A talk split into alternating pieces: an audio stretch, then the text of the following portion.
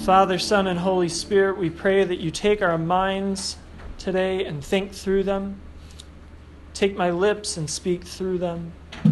Take our hearts and set them on fire with love for you. In God's name we pray. Amen. You may be seated.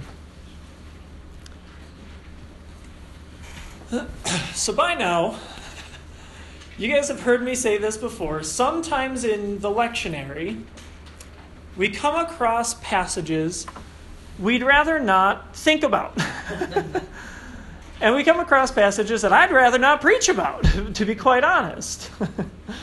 but thank God for all of His Word, because all of His Word is precious. Amen? Amen. Amen. Today's passage is a cautionary tale, but it's not just a cautionary tale, thank God.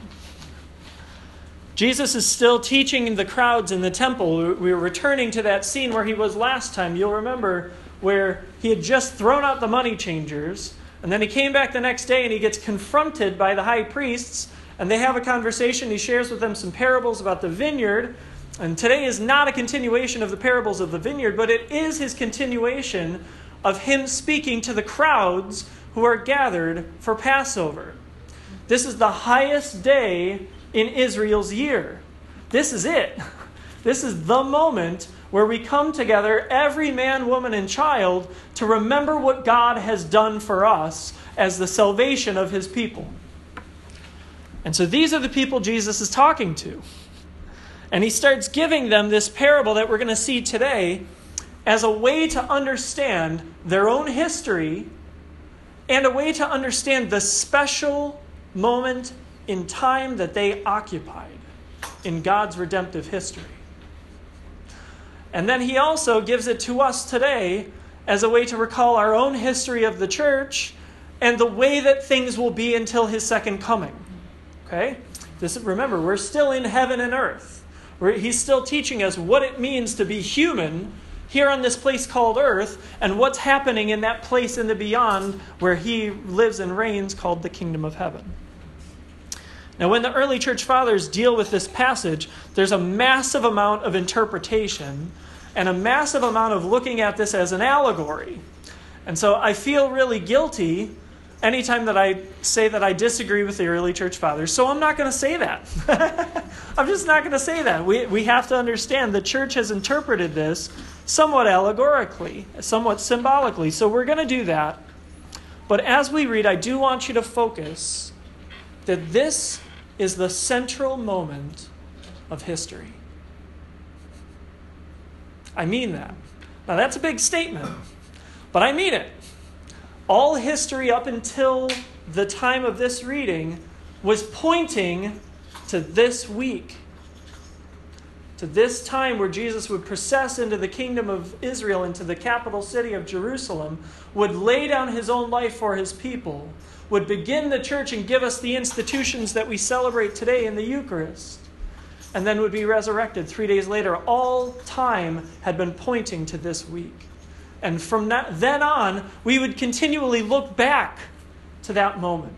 So I want you to imagine um, this right here, this candelabra, where no matter where you are, whether you are before Christ came or after, everything leads up to that central moment in time where Jesus came. Where Jesus became one with humanity, where he took on flesh, where he endured a human life, where he took on and defeated death and made a way for humanity to be united with the Father. Have you ever noticed? That, I'm full of these side notes today, so I'm sorry, but it's just going to happen. Have you ever noticed that in the human heart, we seek unity? Why is it that John Lennon would sing, Oh, that the world would be as one? The world desires unity, and we're just so lost in trying to find it. This is the wedding ceremony that Jesus speaks of today, this cosmic unification of whoever believes and walks with him as his people. So let's get into it. Matthew chapter 22, starting at verse 1. Please open your Bibles or flip on your phones or whatever you got to do. Matthew chapter 2, beginning at verse 1.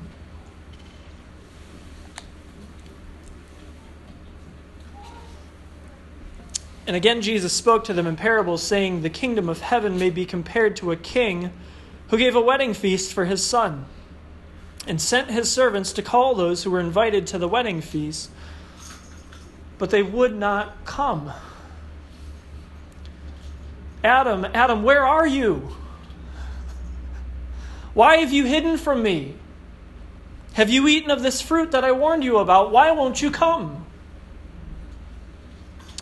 And again, he sent other servants, saying, Tell those who are invited, Don't you see? I've prepared this feast.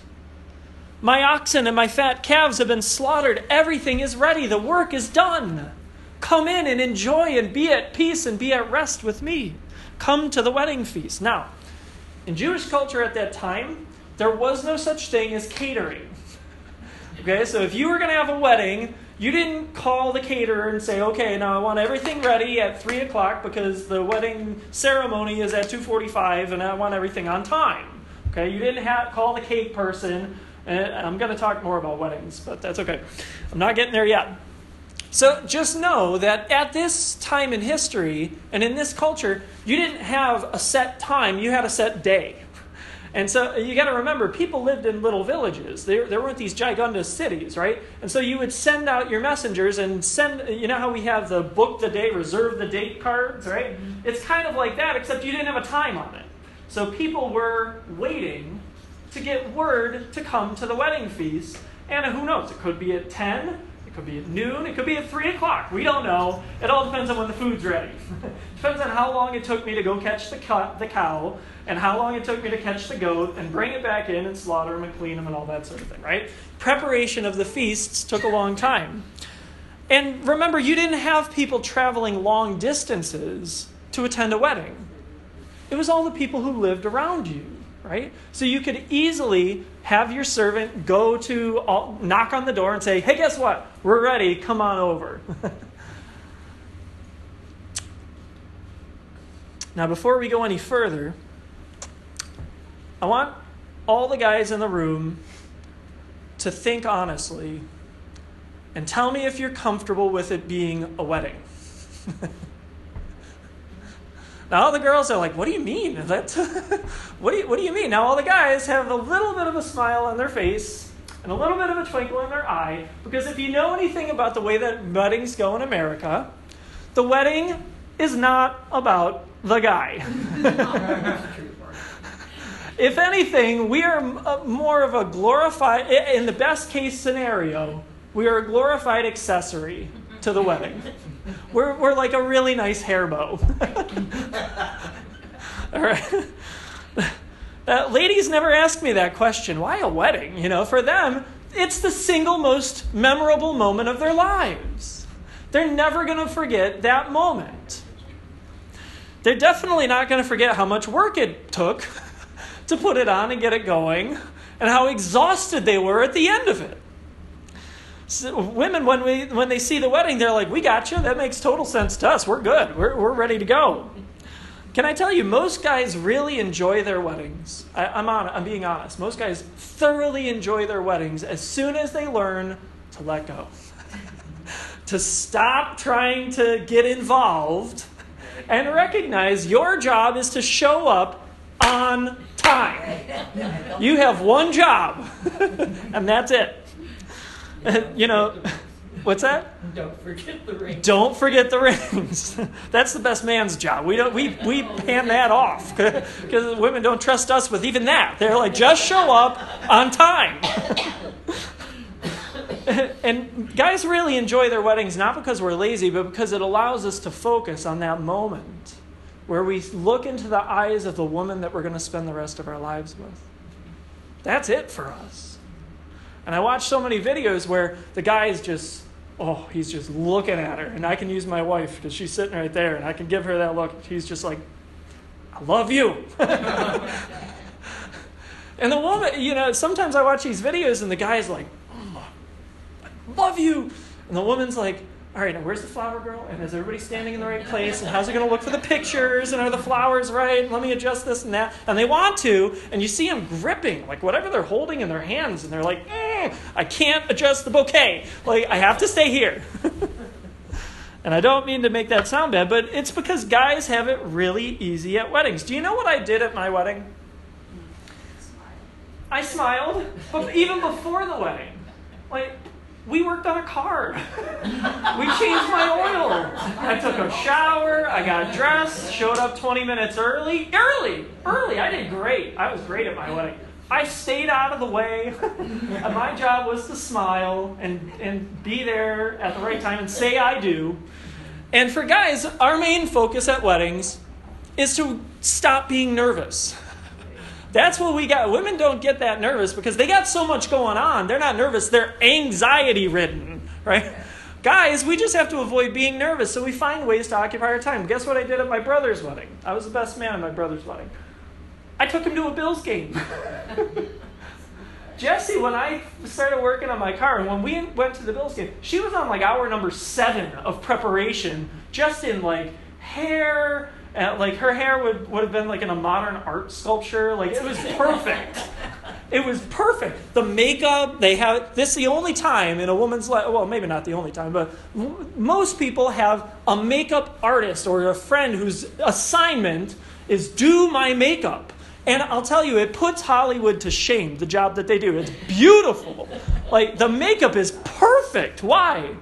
Because this is their moment. Am I right or am I wrong? Okay. For guys, we try and distract ourselves so that we don't get nervous and try and fix the day and help. You're not helping. and so that we don't get nervous and leave and run away. we just keep ourselves occupied and show up.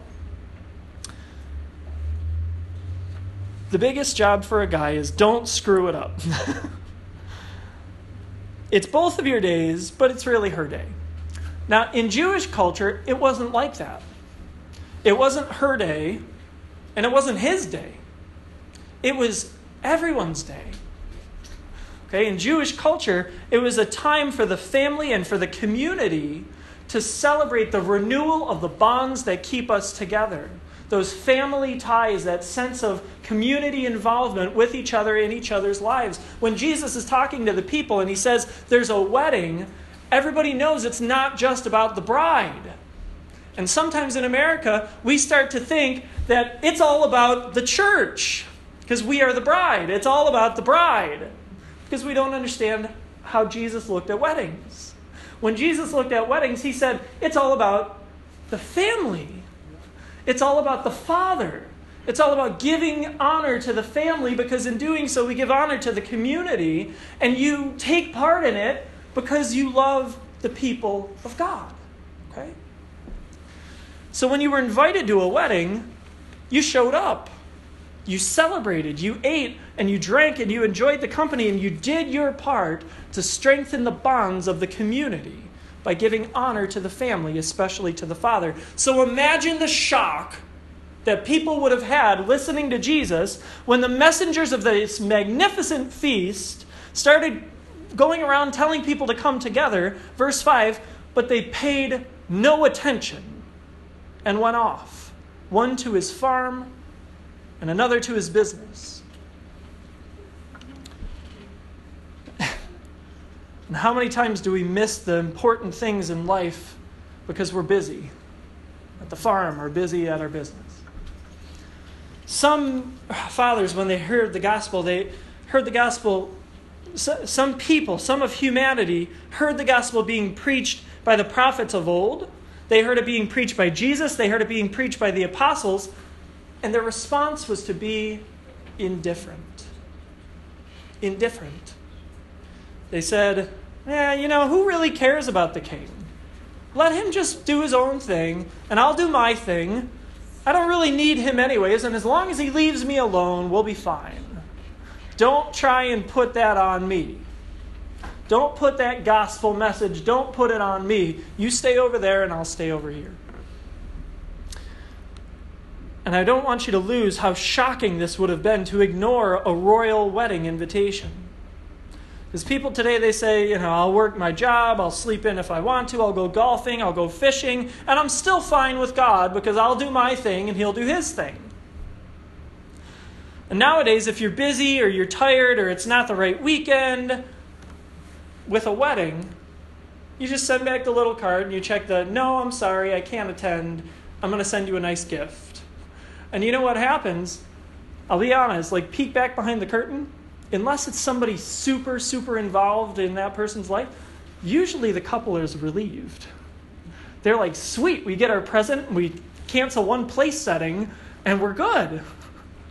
How sad is that? Why did you invite someone in the first place if you're not sad when they don't come? Okay? And it's the same way for God the Father. And for the crowds listening, what they were hearing was unthinkable. How can you abandon your community? How can you abandon your new family members? How can you abandon strengthening the bonds of the community that tie us together? How could you? Is what they were thinking. That was their response. And Jesus is saying to the crowds then and to our world today that some of you are ignoring my call. This morning, on my way into church, um, Jesse abandoned me um, and left me with the kids. I'm just kidding. That's, that's a joke. Didn't sound funny, but it was a joke. so I have the kids with me, and I've got a Bluetooth thing that hooks up to my phone, and so I play YouTube videos, we play music, and I'm always getting these requests popping in my ear. You know, Dad, what up here? Dad, you, you, me. And the little one got there first. She said, Beauty and the Beast, Beauty and the Beast, ah, Beauty and the Beast, Beauty and the Beast, Beauty and the Beast.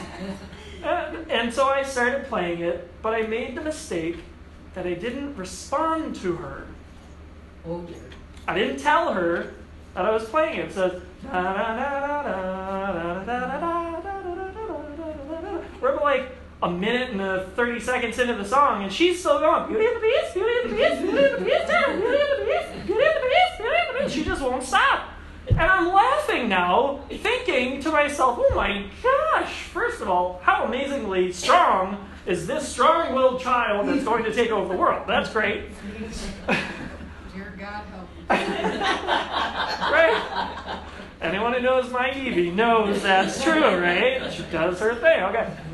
But I looked in the rearview mirror to see if anyone in, uh, if anyone else was in on the joke.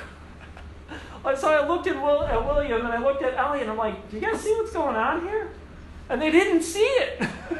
they didn't see what was so funny. So I hit pause and everybody stopped and they looked at me. What did you do that for? Like, I'm like, guys, do you see? Sometimes when you're so busy focusing on what you want, you're not listening enough to realize you already have it. And that was good, so I'm going to say it again. Sometimes when you're so busy focusing on what it is that you want, you're not listening enough to realize you already have it. All right?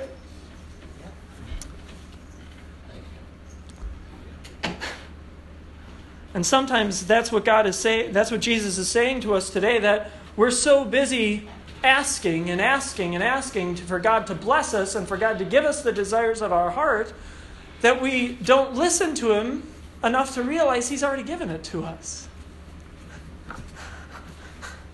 God, give us a healthy community here in this church.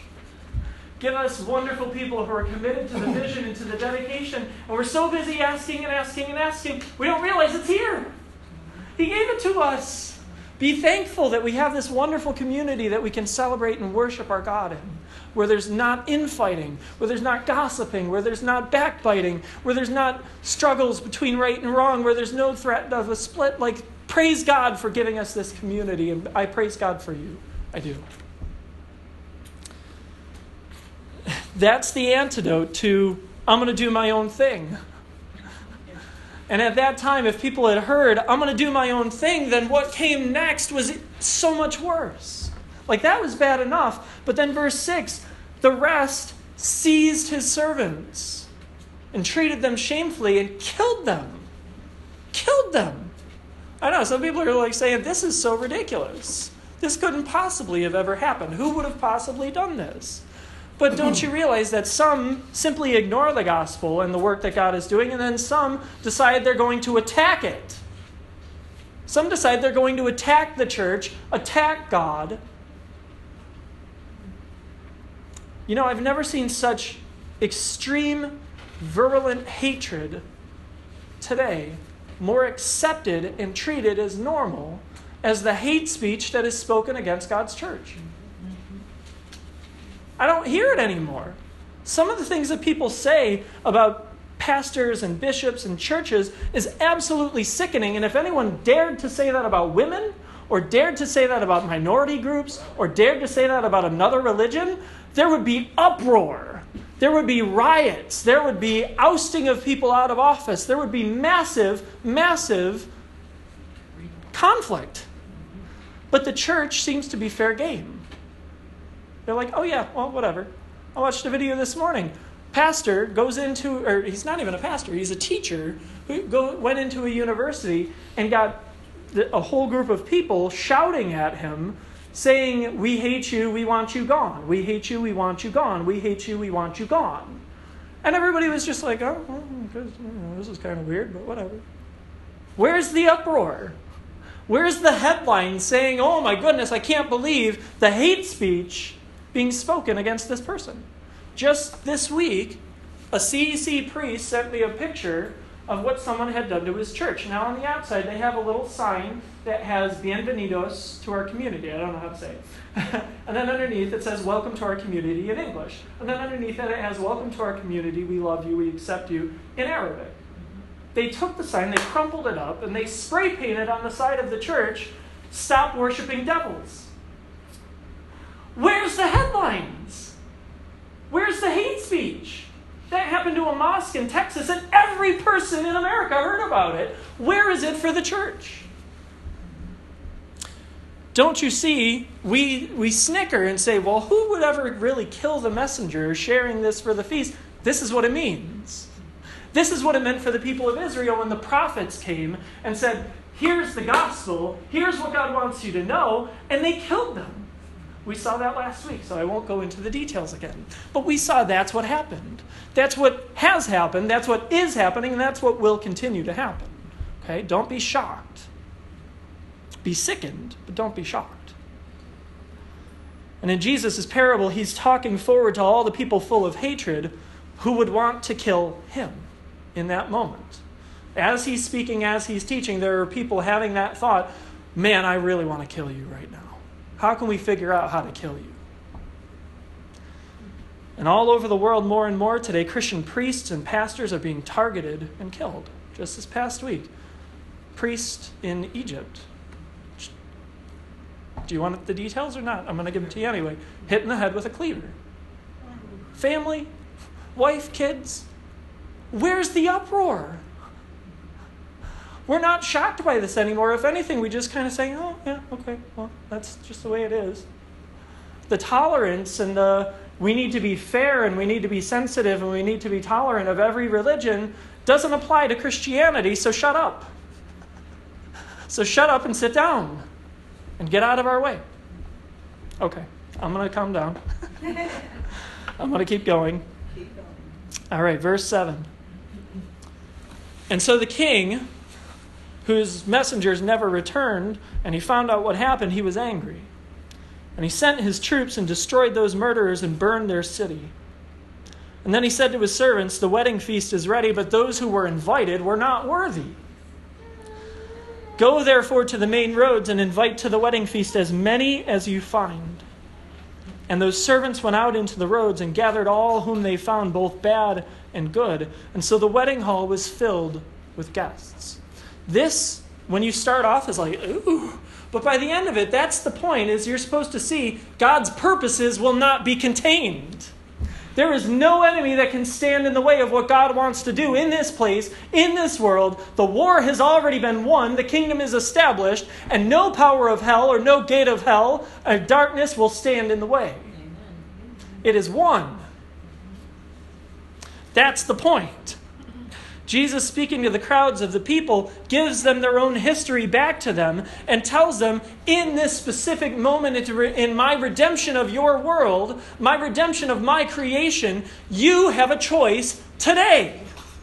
Every single person in that place, the high priests, the Pharisees, every Jewish person that was there listening to him in the temple, had a choice that day. Will you choose to believe or will you put me to death? That was the choice. And we have the same choice. And every human being has the same choice. Will you be a part of what God is doing or will you reject Him? That's the essential question, isn't it? And I don't know how to tell the difference, and that's not my job to tell the difference of who has rejected and who has accepted. Not my job. I heard a priest one time say, You know, I'm not in management or admissions, I'm in sales. so when Jesus came to the temple, that place where the people were most deserved to be invited into the fulfilling, some were going to reject him. And out of God's great love for humanity, he refused to stay rejected. And so, even if the leaders of Israel rejected God, that didn't matter because God was still going to find a way to save the whole world. The rejection of the invitation does not negate the invitation. Okay? We can't blame God for us rejecting Him. And He was telling these people, get ready because you're going to see people you've never seen before invited into the kingdom. You're going to see Gentiles invited. You're going to see foreigners invited. These people who you would never have thought would be invited, now they're going to be invited. And really, they were always invited, but you stopped spreading the invitation. And do you notice how the first thing that he tells the next group of people, the people who came to him and told him what happened, he said, Go out into the byways of the streets where absolutely anybody would be walking by because you have been invited. Give the invitation forward, pass the invitation on. So let me ask you have you been invited into the kingdom of heaven? Have you? Have you accepted the invitation? Okay, your job now is to pass the invitation on.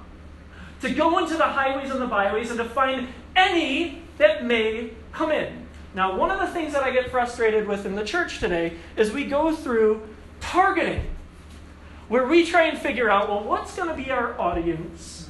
And what demographic are we going to associate with? And, uh, you know, it's always, the thing about it is it's always the same people. It's middle class to upper class families with kids and rich people. Uh, who wants the poor? Who wants the mentally ill? Who wants the minority classes? Who wants the people who are in desperate need? Who wants the sick and the ill? We do. The Christian church wants everybody because Christ said, To any that may walk by, give them their invitation. And the problem for us is recognizing who's walking by. That's our goal. That's what I need to get better at. That's what we as the American Christian church and the church worldwide needs to constantly not be satisfied with who we have invited because there's always going to be someone next. There's always someone that God wants us to invite. Atheists? Yeah, invite the atheists. People of other religions? Yeah, invite people of other religions. It's okay.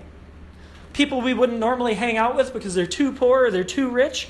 Yes, invite them because with Christ Jesus there is none too poor, nor rich, nor broken, nor ashamed, nor lost to be saved because all are welcome in the kingdom of God.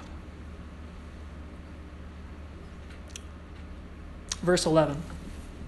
But when the king came in to look at the guests, he saw, now you're going to have a strong reaction to this. I want to say that right now because it's going to sound weird. I'm going to tell you, watch for the weirdness. There's weirdness in here. Watch for it he saw there a man in the guests who had no wedding garment. And he said to him, Friend, how did you get in here without a wedding garment? And he was speechless. And then the king said to the attendants, Bind him hand and foot, and cast him into the outer darkness. In that place there will be weeping and gnashing of teeth, for many are called, but few are, jo- are chosen. And if you're anything like me reading that, you're like, God, that seems a little harsh. Like, that, like, Jesus, are you sure you really want to say that? Does that fit with our theology, Jesus? Don't you love it when you ask Jesus about his own theology? Like, God, that doesn't really fit what we think you are. Like, it sounds a little judgmental and it's uncomfortable. Let me tell you, if you're uncomfortable hearing that, that's good. You're supposed to be uncomfortable by that. Jesus is saying it to people. He knew the crowds and the masses were going to be uncomfortable with that. They're going to say, Really? That's really harsh. Like out into the pits of hell just for that? Just for not having on the right clothing? Now, let me tell you, it's not just for not having on the right clothing. Okay, so let's get past that. In that time, everyone, and I do mean everyone, had access to wedding garments. Whether they were yours, whether they were your family members, whether, whether they belonged to the, the people throwing on the feast, everyone had access to the wedding garments. And part of your participation was in making sure that you show honor and glory and respect to the people who were throwing the feast. Okay? So the real problem is not that this person doesn't have the right clothes on, it's that he's only halfway accepted God's invitation. See that? He's only halfway accepted God's invitation. He says, Oh, yeah, I'll accept the invitation for all the good things. I'll accept the invitation for the free food, for the drinks, for the dancing, for the fun. I'll accept it for all that stuff. But don't ask me to get on board with changing something about myself. I'm going to put that right here. I'm going to let you think about that. Do one of these.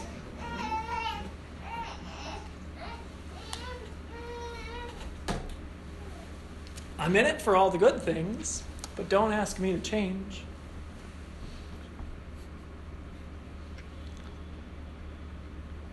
Now, I want you to imagine that the Bills have just made it into the playoffs. We haven't won a playoff game, but we've made it into the playoffs.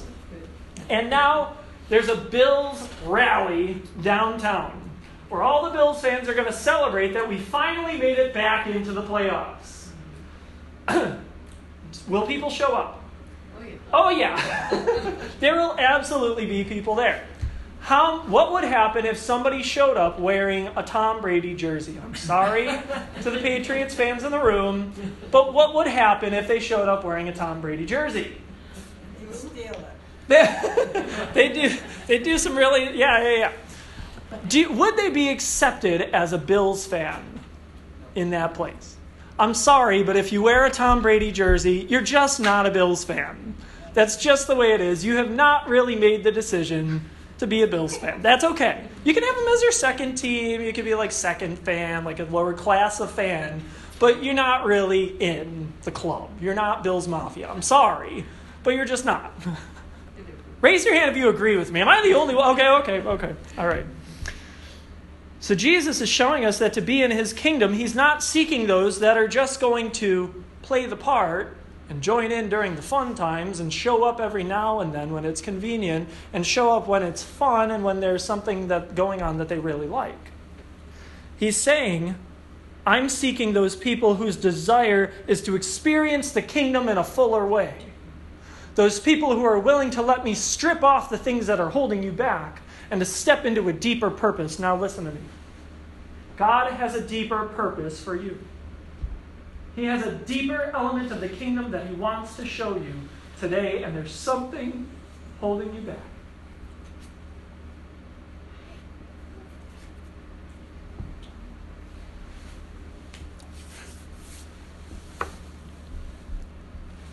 This is not sorrow, this is joy. You see this? There's something holding you back. He's given you the invitation. He says, Let me just take this out of your way. Let me give you a gown of glory. Let me move you deeper into my kingdom of hope, into this glorious, radiant light. Stop holding on to the darkness. The Apostle Paul said it this way. He said, he was talking about the wedding garment, because that's what it's really all about, isn't it? It's how can we put on the wedding garment that we haven't put on yet?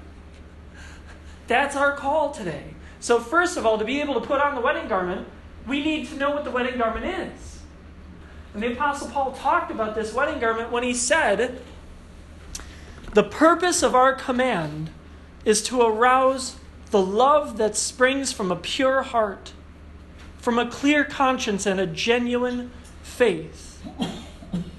Now, watch this. It's not just a love of any kind.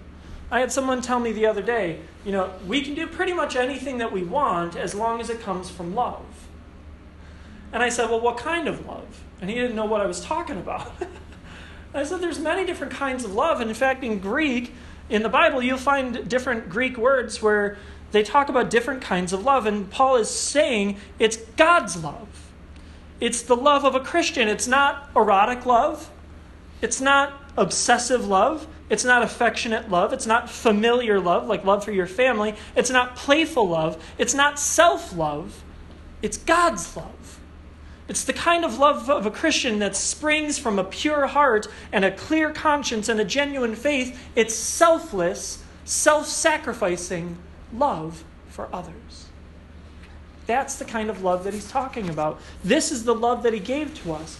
Paul again said it like this He said, If I speak in the tongues of men and of angels, says the apostles, but I have not love, I am nothing but a booming gong or a clanging cymbal, even if I have the gift of prophecy.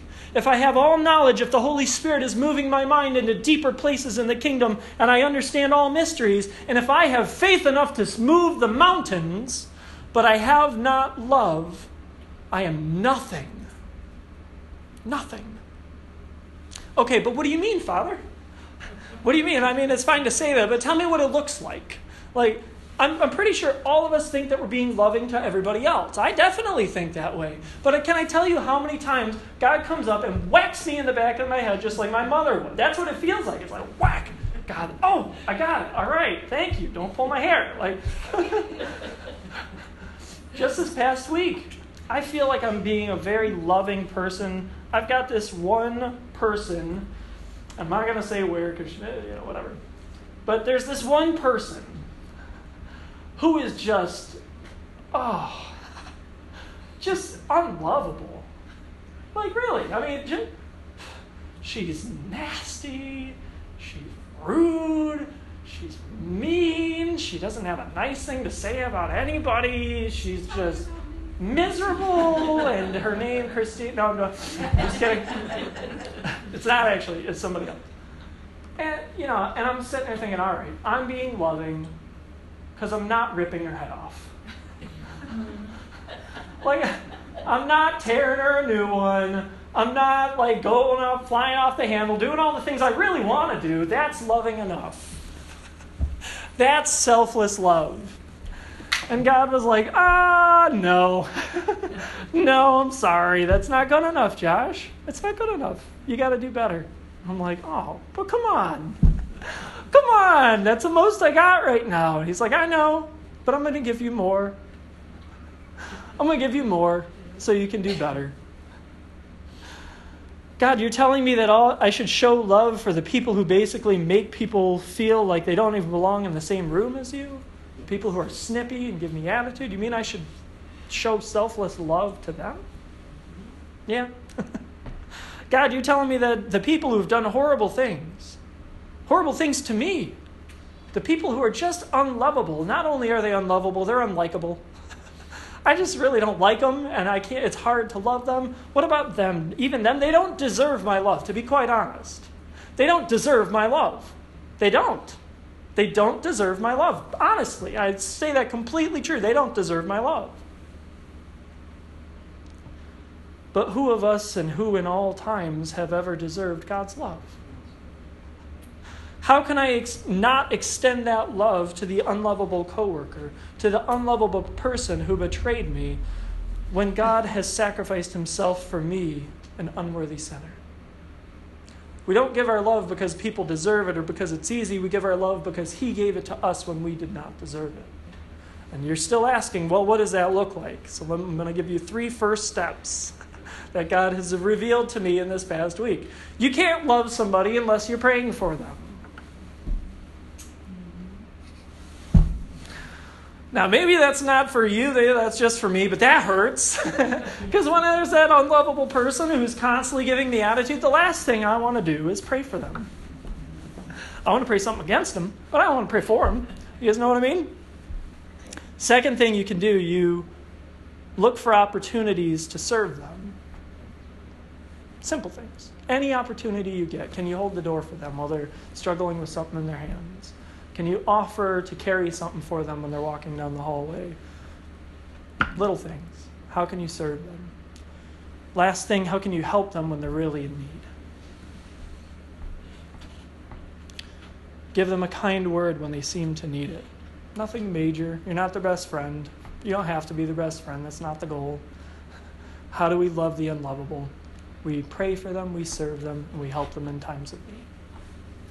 This selfless love is the wedding garment that we put on, that his love that he gave to us in response to his invitation. We put on this selfless love because he put it on for us. We give our resources, we give our time, we give our affection, we give our intimacy, our vulnerability, we give our honesty and our respect to them because Jesus gave every bit of himself to us when we least deserved it. He was consumed with selfless love. Pray with me.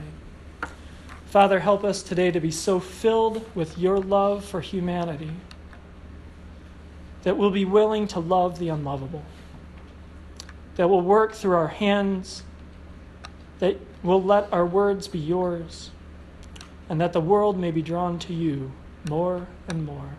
And let us see it in this time. In the name of the Father, and of the Son, and of the Holy Spirit, now and ever and unto ages of ages. Amen. Please stand for prayer.